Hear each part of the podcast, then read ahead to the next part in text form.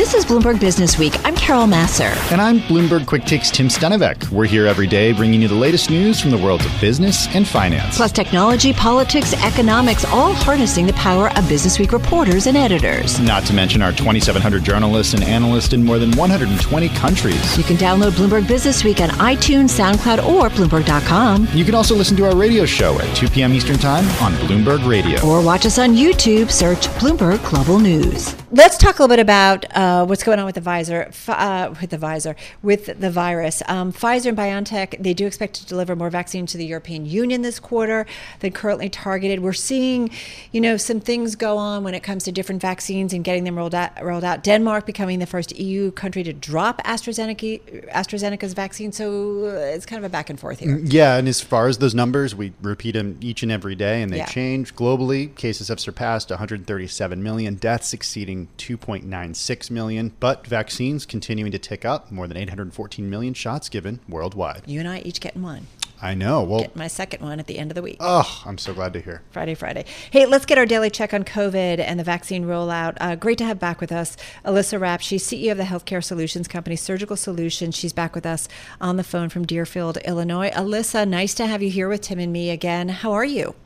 Pleasure to be in touch with you both again. And I too am one shot in, different from the last time we spoke. It so feels different, right? Doesn't it feel different? Totally. Well, okay. So tell us what you're hearing, especially with uh, your healthcare workers. Um, I am curious because of the J and J vaccine. Yeah. There's already a fair amount of vaccine hesitancy out there. How does this make that potentially worse? There's no question it makes it worse. And I, I agree with Nate Silver of 538 fame, that the statistician, that, that, that he's worried that the hesitancy will get more people killed than actually getting the vaccine because six out of cases out of seven million is by no means statistically significant, as terrible as it is that anyone had an adverse reaction. But I, I'm I am concerned because J and J, the one and done, was such a, a convenient thing to do and such a good thing to do uh, for many healthcare workers and others alike. And college so students, concerned. I know a lot of college kids who that's how totally. they got it. Yeah. Well, also for the people who are the elderly who yeah. have potentially more depressed immune systems, it was not necessarily as uh, rough or lethal. So it's really unfortunate. Obviously, I, I don't know if I agree with the decision to pull it, mm. nor did Nate Silver. It is what it is. It does increase hesitancy. The only silver lining in spite of that is that there's been such improvement on distribution that I've talked about with you all before and how challenging it's been. And finally, we're seeing more vaccination appointments at Walgreens and CVS and Sam's Clubs, et cetera, just like we had uh, forecasted that would be a great solve. And so at least there's more, there are more places to get vaccines if and when you are ready, more being produced. So even if it's limited now to temporarily exclude J and J, at least there are more places you can get it if you want it. Is there any silver lining that, that, that we can look at in the sense that this is not just a story about J and J, but it's also a story about Pfizer, BioNTech, and Moderna? Given that so many of those shots have been given and there haven't been those reports of those serious adverse reactions? and Tim, and 95% efficacy once they're administered. Yeah. So I'd take it one step further and say these are Cadillacs of, of vaccines, and if you can get them, you're incredibly fortunate. Go do it, and uh, and you know you're already getting almost 80% immunity with the Pfizer shot after shot one, which is a real big deal. To your point, it feels good to be vaccinated. It feels good to be freer.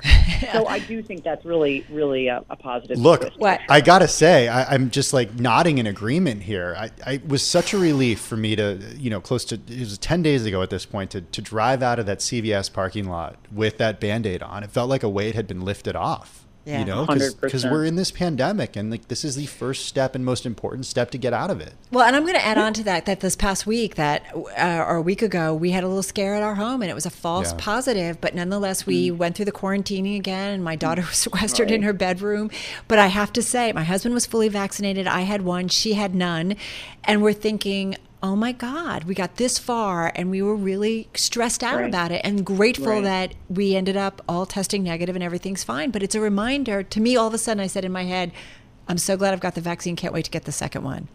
Well, and it's really amazing that, you know, we are very fortunate still to feel this way. Only 22.3% of the country is fully vaccinated and 36.4% are one shot in mm-hmm. as of yesterday per the CDC.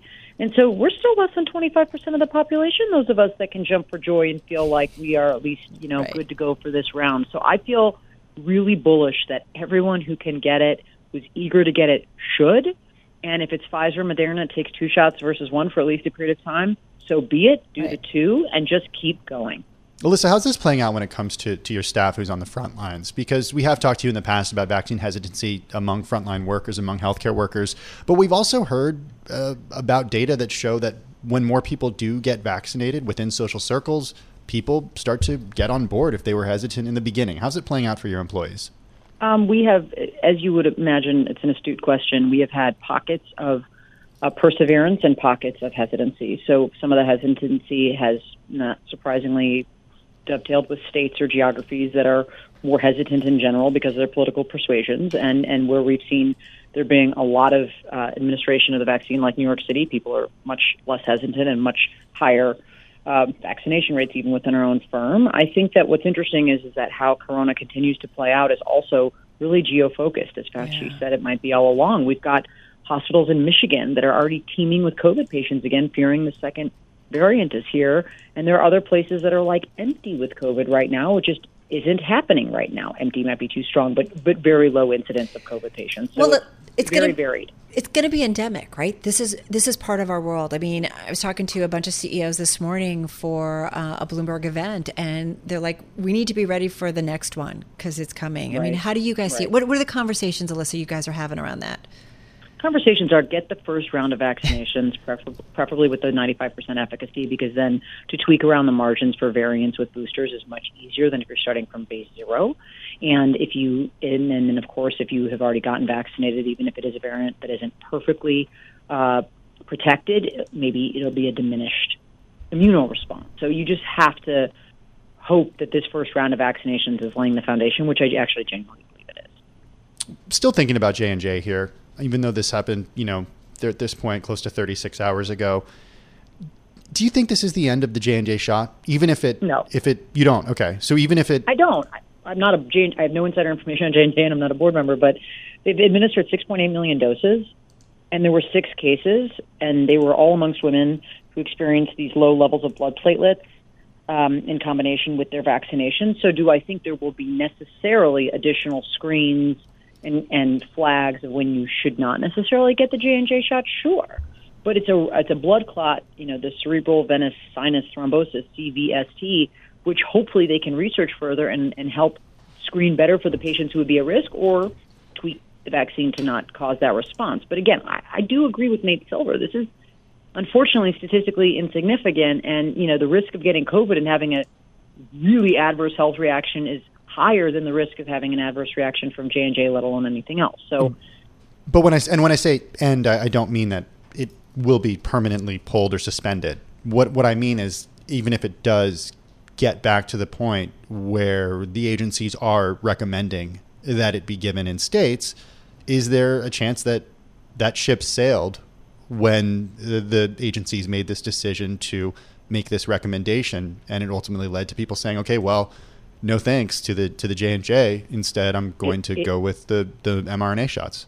It could, it could, and the other reality is, is we also don't know what else is in the in, on the horizon to be for emergency approval. I, I know AstraZeneca and others that have been produced globally are not popular or used here yet, but there will probably still be additional innovations yet that can continue to protect uh, Americans from COVID nineteen, this variant or others. So I'm I'm I'm still going to bet on the technology and the innovators. It's just how I'm wired and what I believe in. But I do think that you know it's it's a tough position to be in for J and J. I don't think it'll be the last we see of their vaccine. But even so, whether it is or isn't, fortunately we have enough of the others being produced and so much more widespread distribution that really you know, if people want to be getting these vaccines after, after April 19th, which we obviously hope they do, they should have no challenge doing so. There are some states that are have much higher stats than the national averages I've given you of 22% fully vaccinated. Some states, anyone over 16 has been eligible for a long time, right. less populous states. But there are states that are closer to herd immunity than the country as a whole. So let's all get there as quickly as we can. How important is it all that we all get quickly globally, get there quickly globally, uh, Alyssa, in order to really getting ahead of this and beyond it? I think economically it's absolutely crucial, and I think pragmatically it's also really important. We live in a global marketplace and a global um, business enterprise, and the, the, the phony and false yet real. I guess that's an oxymoron. Walls we've put up in this in this last year and a half in terms of freedom of movement internationally have real consequences. I haven't been able to get my au pair in from France. On a very personal note, I have friends who are mm-hmm. not being able to see loved ones with ease in Europe. Though we need a solve globally for these vaccination schedules so that we can begin that freedom of movement and goods more easily. Absolutely, as soon as possible. It'll be best for the global economy. Otherwise, the people negatively impacted, and the countries negatively impacted by this, are going to get even more acutely, you know, impacted economically. Alyssa, we always like to check in with you about the, the health of the business. Speaking of economics, just give us an update about about where you are with with surgical solutions and also what you're seeing in in the healthcare industry right now as it weathers more than a year of the pandemic. Absolutely. So March 2021 versus March 2020, we were actually, well, we'll call it the, and March 2019 even more poignantly, we had seen a, a nice material jump in terms of same store growth, meaning elective surgeries were back. Op, things were operating at the levels we would want them to be to be considered have recovered. Now, again, that's not even and that's not everywhere, but that is by and large, it was a very strong March. Things like the major global freeze in Tex, uh, the major freeze in Texas, the winter storms, the Arctic events, those that did depress uh, elective surgery volumes in January, there seemed to have been a recovery in March. Seemed quote quote quote unquote back to normal, but you know hospitals are still going to end up likely losing as a whole 53 billion this year. That's 53b in a best case scenario in this country because it's been so expensive to support all of the COVID 19 pandemic related healthcare needs. And so the good news is the CARES Act is helping keep our healthcare system in the black. The better news is is that you know necessity is the mother of invention, and people are truly learning to operate as leanly as they possibly can. Uh, but it's it's going to be, I think, spotty. We'll have strong months like March, like we just did as a company, and I think in healthcare, and then we'll also have probably some dips if and when that those variants take a surge, and and we see that there are places that keep popping up. Like yeah. I know Michigan is right now teeming with COVID patients. Yeah, it's been a long year, long 13 months, oh, as somebody reminded yeah. Alyssa. And you have been so kind to always find time for us and, and, just keep us up to date on what you and your team are seeing. So thank you for us. Glad you're still doing okay and your team is doing uh, uh, doing well as as well. Alyssa, thank you. Alyssa Rapp, CEO of the Healthcare Solutions Company, Surgical Solutions, once again joining us from Deerfield, uh, Illinois. This is Bloomberg Business Week with Carol Massar and Bloomberg Quick Takes Tim Stenovec from Bloomberg Radio. Well, this week's cover story of the new issue of Bloomberg Business Week magazine, which will be out on newsstands uh, later this week, as well as online and on the Bloomberg terminal, is about a 23 year old programmer, Tim, who is keeping American extremists online. Yeah, his name is Nick Lim, and he provides tech support to U.S. networks of white nationalists and conspiracy theorists that have been banned by the likes of Amazon. Joining us now is Joel Weber, editor of Bloomberg Business Week, joining us on the Access line from Brooklyn, and William Turton, cybersecurity reporter for Bloomberg News, joining us on the phone from New York City. Uh, Joel, William, this is just a, a fascinating story. It's technology. It's uh, this. It's about free speech, and it's it's also about this this 23 year old uh, Joel. Um, who is Nick Lim? So Nick the story Lim actually yeah, Sorry, oh, we'll let Turton go with that one. It, no, no, Bill, it's your. You did great story. Go, go ahead and take it away. Who's Nick Lim? Nick Lim is the CEO and founder of VanwaTech, which is a uh, technology startup that's headquartered in Vancouver, Washington, and it provides uh, kind of a specialized set of web services that are key to keeping websites online. Now, you know, the, the websites that we kind of mentioned here, Nick doesn't actually host them, but he provides an essential service that keeps them online. So Joel, I'm just um, uh, Joel, significant I'm just, oh, about that go ahead. is is the context that the world has found itself in since um, January 6th, right? And what we what what the U.S. Um, experienced then and the aftermath of it, um, as a little bit more attention was uh, uh, was paid to where infrastructure, inf- internet infrastructure lies. And what we saw afterwards um, was that you know the AWSs of the world did a little bit closer look and basically kicked a lot of people off their products. So wh- where Nick Lim fits into all of this is that he's basically a service provider of last resort. And and so, uh, William, just talk us more about like how Nick Lim became became that, and why he why he feels that that's uh, important. Yeah, I mean, you were talking earlier. that it's a story about technology and free speech, but it's also kind of a story about Nylon. Uh, Nick is someone who, you know, according to people I spoke to, is technically skilled. He is actually proficient in providing these services and has been doing it from a very young age, actually. But, you know, to him, I, I mean, he kind of summed up his ideology to me as if it's legal in the U.S., I don't care. Um, and, you know, at one point he told me when he uh, offered free services to Andrew Anglin, who runs the white nationalist website Daily Stormer, uh, that raised his profile and made him famous. So, you know, Nick would care, profess to care about free speech and, and providing a platform to those who have been censored by big tech. Then he would also say, you know, as long as it's legal, I don't care. Well, and who are some of his clients? So, you know, the most important client of his, and, and one that he has actually a very close relationship with, is 8kun, which is the home of QAnon. Um, it's where QAnon posted, and and you know the people who run that website are widely speculated to be Q. Um, and, and Nick even went to Japan with those people to celebrate the launch of the site. And, and Nick was integral to bringing the site back because Cloudflare took the site offline after multiple mass shooters had posted their manifestos on, and they needed a replacement for Cloudflare. Enter Nick Lim. He's the one who kind of revives the site and is able to keep it online during you know the peak of QAnon and, and to this day. So you know what's interesting too, William? I mean, there's so many aspects to this story that are fascinating, and you just want to know more about this guy that's behind us, this 23, 23 year old. But at heart, he's an entrepreneur, right? Who just, it sounds like, wanted to start a business, but at the same time, he's allowing these extremists who are getting kicked off, you know, the established programs uh, or platforms to continue to kind of go about their business. Right, but but I think with Nick, that's kind of the whole point. I mean, he actively seeks out these clients, and you know, Nick tried to claim to us that he has actually thousands of clients, but in reality, he has a small handful of clients, and and they are these kind of fringe right wing websites. So, well, William, you, you actually went to Washington, Vancouver, Washington, which is just outside my hometown of Portland, Oregon, uh, in the fall, actually. So, before all the events of January went down. Um, talk to us about what it was like to to visit him. So you know, he, he actually you know he, he split his time between there and Nevada where he lives, or Arizona rather, where he lives in his mom's condo. But but the the VanwaTech headquarters in Vancouver, uh, he rents out to some of his friends from high school. Um, you know, when I walked in, I looked on the table. I saw you know McDonald's spot uh, fries and, and uh, half smoked joints everywhere. In the backyard, there's weightlifting uh, equipment, a shed full of servers that are mining cryptocurrencies, and like four bonds. Um, so you know they they nicknamed the house of Amsterdam. Um, but but it is also the registered headquarters of this company, and um, you know I I was sort of surprised. You know I wasn't expecting much. Um, but I was still kind of surprised at uh, just the, the, the semblance to a college dorm room. Um, and especially because Nick had initially told me that actually, you know, he has offices that sometimes uh, his employees go to. It turns out not true. Wasn't it his grandparents' house though too?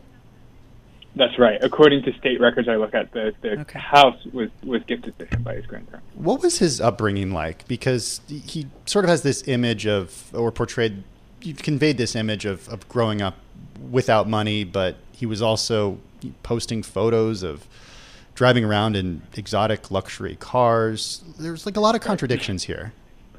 Yes, uh, I mean, completely. Uh, you know, Nick in our first interview told me that his kind of early entrepreneurial spirit came out of a necessity to support his family. I tried to talk to his family. I tried to talk to his parents, some of his siblings.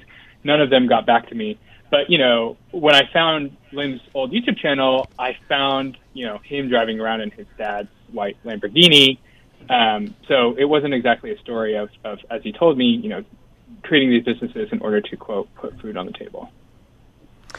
Uh, so William, like let's spin this forward a little bit. Um, you know, there are there are you know free speech rights in this country, and clearly Nick Lim has found a way to um, um, bask in them. Um, but what what kind of ultimately could how, how could this come down on him? Because I mean, he is walking such a, a, a delicate line here, and it just feels like someone is you know potentially in a position to to you know elbow him out yet. Right. I mean, someone could, um, you know, someone a little bit more adept might come in and offer a similar service. But you know, something I was actually surprised about. I mean, the people I did speak to said that that Lim really did have technical skill and that he was good at doing this. And you know, I found tweets from him as an early teen talking about uh, his his interest in DDoS mitigation, for example. Um, you know, as far as liability, I don't really think Lim has any because he's not doing anything that's patently illegal, right?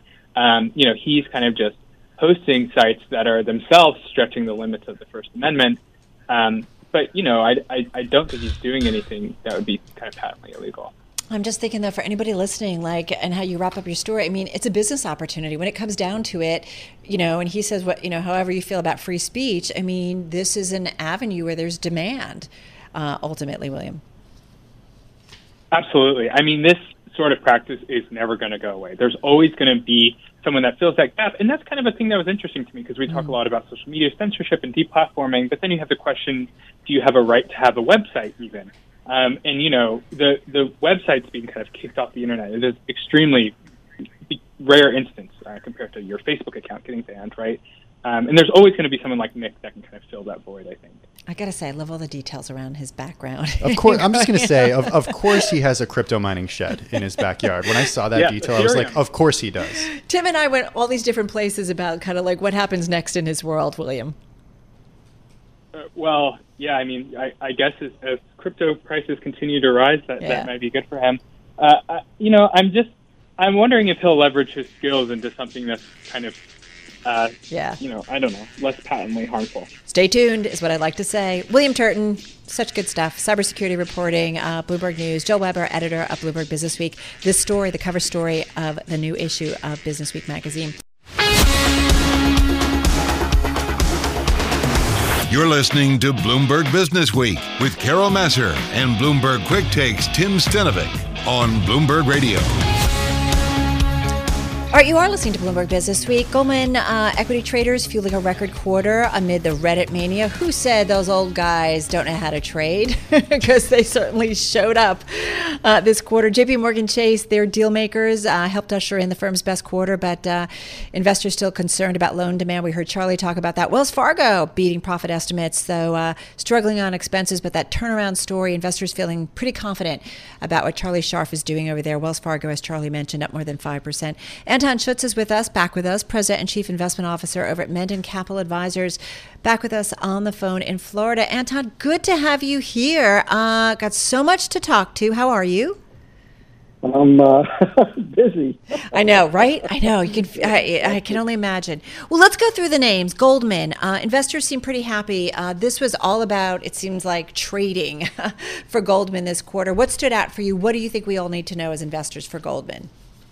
I think what we need to know is the pipeline for the investment banking remains incredibly robust. And it's been really interesting in the controversy that's been caused about SPACs. And, you know, good or bad, uh, these companies have gone public and they all have a ton of cash. And there's a two year clock ticking on them to spend that cash.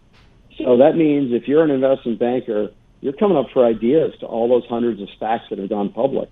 And if you close a deal and you get the advisory fee, you've made a bunch of money. So uh, every one of the investment banks is going to be very busy on the M&A front, uh, just on the SPACs alone, let alone all the rest of the economic activity. Even if some of the SPACs come undone and they just, I mean, you, are we? Are you so confident, uh, Anton, that they're going to all put that money to work in time? They're going to try. Yeah. They're going to try, and that's the that's the thing, right? I mean, maybe not all of them. I'm not talking about those investments. I'm just saying there's a pool of money out there that really wants to find a home and that will lead to advisory fees for firms like Goldman. You know, my uh, my favorites are some smaller companies like a, like a Cowen or a Jefferies, but you know they they all helped underwrite these things, and they all have relationships, and they'll be on either side of the transaction, right? It's not just the investment banking fee if you're uh, advising the SPAC; it's the investment banking fee if you're advising the seller. So there's lots of lots of uh, fees to go around, and I think that the, the tax law changes, assuming there's changes in capital gains taxes, it's going to force companies to go, you know what, maybe I should sell now while the capital gains tax is lower. Are there homes? that's going to be a driver. Are there homes for all that money, though? Uh, well, there's a lot of private companies out there, right? It's not it's not just public companies that, that these SPACs have to buy. But it, there will be a feeding frenzy, and you're absolutely right in in the skepticism that some of them will not be able to put that money to work, right? Not or not mm. not put to work in a feasible manner. Let's talk JP Morgan, down 1.7%, but uh, I just want to pull up the year to date. It's up 19% so far this year, even with uh, today's pullback. Some concerns about loan demand. How do you see it for JP Morgan? Well, you know, you, you've got a tale of a lot of different business lines here. So let's address the consumer side and the credit card. I mean, you know, we basically had the Fed and the Treasury pump something like 42% of GDP into the into the economy. You know, consumers have just gotten their their $1,600 checks if they've got a family. They've gotten multipliers of that, and so they've done lots of things. Right? They've saved it. They've paid off their credit card debt. So, uh, particularly on the credit card side, people paid down debt, and um, you know they'll eventually, you know, hopefully come back and spend it for the economy's sake, as well as for the lenders that that want to lend them the money. But that's that's a line of business that there's just so much cash sloshing around that people are actually paying with the cash for now. So that means it's um, so. In other words, it didn't generate as much for J.P. Morgan as it has in the past. Well, it wouldn't. Yeah, right. I mean, because mm. the consumer is flush with cash. Yeah. You know, what do you use a credit card when you don't have the cash? And and so those credit card outstandings will, will probably rise as the year goes on, unless there's more more goodies for the consumers. Um, they'll eventually start spending their savings, which again, another problem for the big banks and all the banks is the entire system is flush with deposits. So, uh, you know, people are looking at their margins going, oh my gosh, you know, but what are you going to do with that money, all that money on deposit? What are you putting it into? Bonds? No, you'd rather lend it. That's what banks want to do. So it's a second half of the year story, I think, for the entire industry. As people uh, work down the cash and start to borrow more money, I think earnings estimates are actually too low for the second half of the year for most of the industry. So, given that the quarter was so good, why are investors reacting this way? well, you know what? If you look at J.P. Morgan, it's beaten every quarter for the last three quarters pretty nicely, and it's been down every time. Hmm. Um, this was a record first quarter. Yeah. Oh, it was a record first quarter for. Oh well, yeah. J.P. Morgan, Goldman. I mean, you're, you're going to see see that repeated, and um, you know, I think it was a little bit of sell the news, and it was a little bit of that myopic. Oh my gosh, they may not have loan growth in the second half of the year. I mean, they've or they've told us they're going to buy 7.2 billion dollars worth of their stock this quarter. Okay, that's pretty good. yeah. Um, you know, I, I I don't think I, I can't I can't poke holes that quarter. Now, the interesting thing, and I, I was you know talking to a lot of traders today about this, financial traders, and you know the banks get punished when they set aside excess reserves. You recall last year us having the same conversation going, oh my gosh, how terrible things are. They're, they're setting these reserves aside. So how can you punish them for setting them aside and then punish them again for going, oh my gosh, they're in earnings, so they over earn because they released the reserves? You know, punish them one way or the other, but not not twice. Well, that's what I wanted to ask you. What we need to understand because J.P. Morgan did um, release, do a larger than expected uh, reserve release, which added to the quarterly windfall. Uh, what do we need to understand about that? You just talked about it a little bit. hmm. Well, I'm not sure anybody wants to try to understand CECL, which was the accounting treaties uh, put in place last year. Um, but it's based upon a lot of assumptions, and Moody's is probably the number one forecaster they use on those assumptions. So if Moody changes its economic model that has to do with things like unemployment and stimulus um, and right. you know, GDP, right? I mean, if you if you if you did this report last March, you know it was oh my gosh, right? Set aside a lot of reserves. Same thing in July. Now that report reads very differently. Oh, you got to release those reserves. It's, right. it's literally straight accounting. That's a good point. In other words, there's nothing any tricky to it. Uh, and we, are running out of time, Anton, but we really appreciate it. And we'll get you back real soon because uh, always appreciate uh, your input. Your fund, by the way, your RMB Mendon Financial Services Fund, it is up almost 32% uh, so far this year, putting it, at least according to Bloomberg data, in the 89th percentile. Anton, thank you so much. Anton Schutz, President and Chief Investment Officer of Mendon Capital Advisors, on the phone from Florida. I'm driving in my car. I turn on the radio. how about you let me drive? Oh, no, no, no, no. Who's gonna drive you home? Honey, please, I'll do the driving. Drive on. Excuse me, I want to drive. Just drive, baby. It's the question that drives us.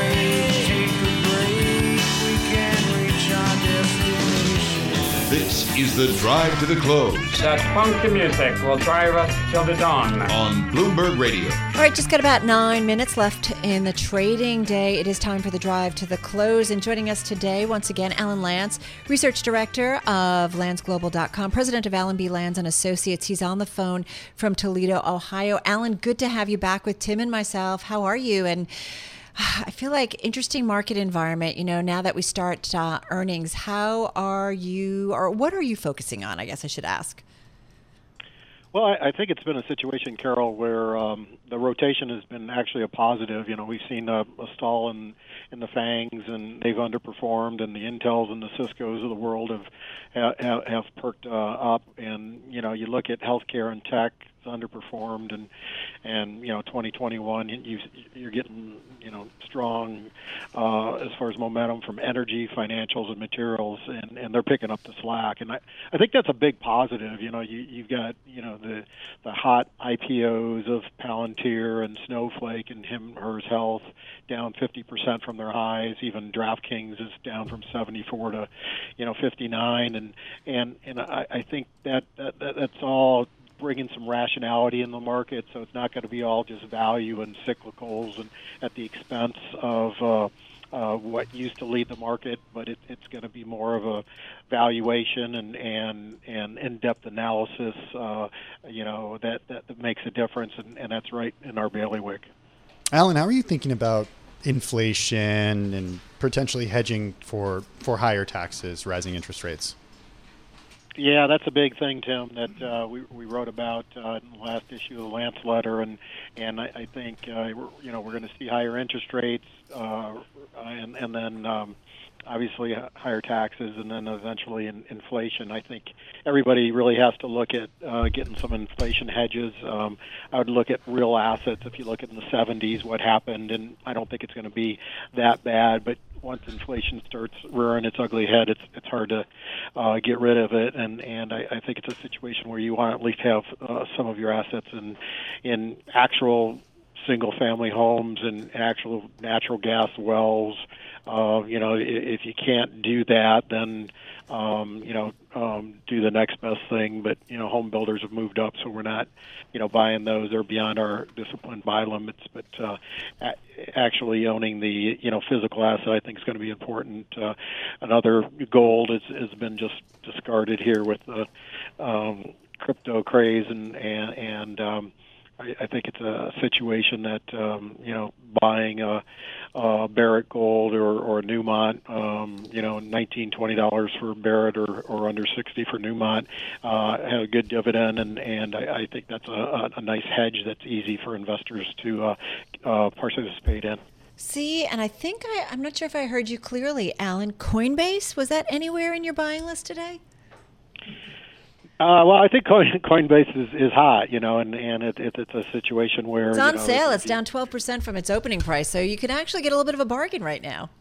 Yeah, yeah. No, it's not something we uh, bought. Um, it's it, it's something that uh, um, I was saying that rather than chasing these, you know, the Bitcoin and you know, sixty-five thousand and Coinbase, uh, you know, that just kept on rising and rising before it finally, uh, you know, came out. Um, you know, we're long-term disciplined investors, and I'd rather take uh, that money and and and and buy some um, income-producing gold mining, silver mining type companies that are. Um, uh, uh, paying strong dividends and, and, and, and doing well and being ignored. So you did so know I was sarcastic, right? yeah, yeah, exactly. So. well, I, I, look how how are you thinking about? I don't want to call it froth. I don't want to use any of these kind of tired terms, but look, we're seeing record after record. We're seeing companies with direct listings with valuations of a $100 billion that are tied to cryptocurrency. Um, how are you thinking about the opportunities to, to put money to work when we are seeing people say the, the T word top? Yeah, I think you got to look at you know the going back to the basics and fundamental analysis and and, and doing it the right way. Uh, you know, it, and and it's good that the SPACs have you know lost a little bit of their craze and and uh, you know we're seeing um, as far as the IPOs lessening and and and that type of thing. We were setting ourselves up for a bubble really if, if this would have continued. So I think the the rotational correction we had talked about initially, um, you know, is is, is very uh, important to the long-term health of the market. But we are definitely setting ourselves up. Even you know the the tailwinds now that are pushing the market higher, like uh, the stimulus and and um, uh, as as far as uh, still low interest rates, I think uh, you know are, are definitely going to be uh, negatives down the road as interest rates uh, rise and and as uh, you know the stimulus uh, you, you get to a point where you know you got to do something with the deficits and nobody's talking about that. So hey, listen, uh, we are talking a lot about banks today. What are your thoughts on that? Any opportunities there? Any interest, whether it's in the big guys or maybe some of the regional players? I really like banks. You know, start the year. I think that was one of our favorite sectors when we talked. Uh, you know, as, as far as a few months ago, uh, but really they've moved up, Carol, to a point where you know, I, I wouldn't, uh, you know, chase them. One of the only financials that is still within our buying territory, uh, high teens, low 20s, is rocket companies. I, I think they've got a good technological advantage, and um, you can still participate because interest rates aren't going to soar, even though they they have edged higher, and that's one of the reasons the stock is is still at a bargain. But really, the companies we talked about you know six months ago, like the Wells Fargo's and and uh, the like, uh, you know, have just gone to points where we're we'd be more li- likely to take profits in the strength here than than buy them and chase them. How concerned are you uh, about things getting too hot? We you talked a little bit about your your inflation picks, but I mean, are you concerned that we are going to start seeing real inflation? And we only have about thirty seconds left. Yeah, I think I think we will see inflation. I mean, we're starting to see it already with you know food and and uh, you know I, I think energy. That's one of the reasons. Natural gas is one of our our, our big plays. Uh, you know, in, in that energy sector, and and I think that it's a situation where you definitely want to position now because uh, a year from now it's it's going to be a, a hot topic, and you don't want to be chasing. You you want to be buying selectively and and and getting uh, your portfolios positioned uh, appropriately now before uh, you know prices get out of out of hand on, on the inflation right. hedge front. All right, we got to run. Hey, Alan, always good to check in with you. Be well. Alan Lancz, Director of Research at Lancz Global.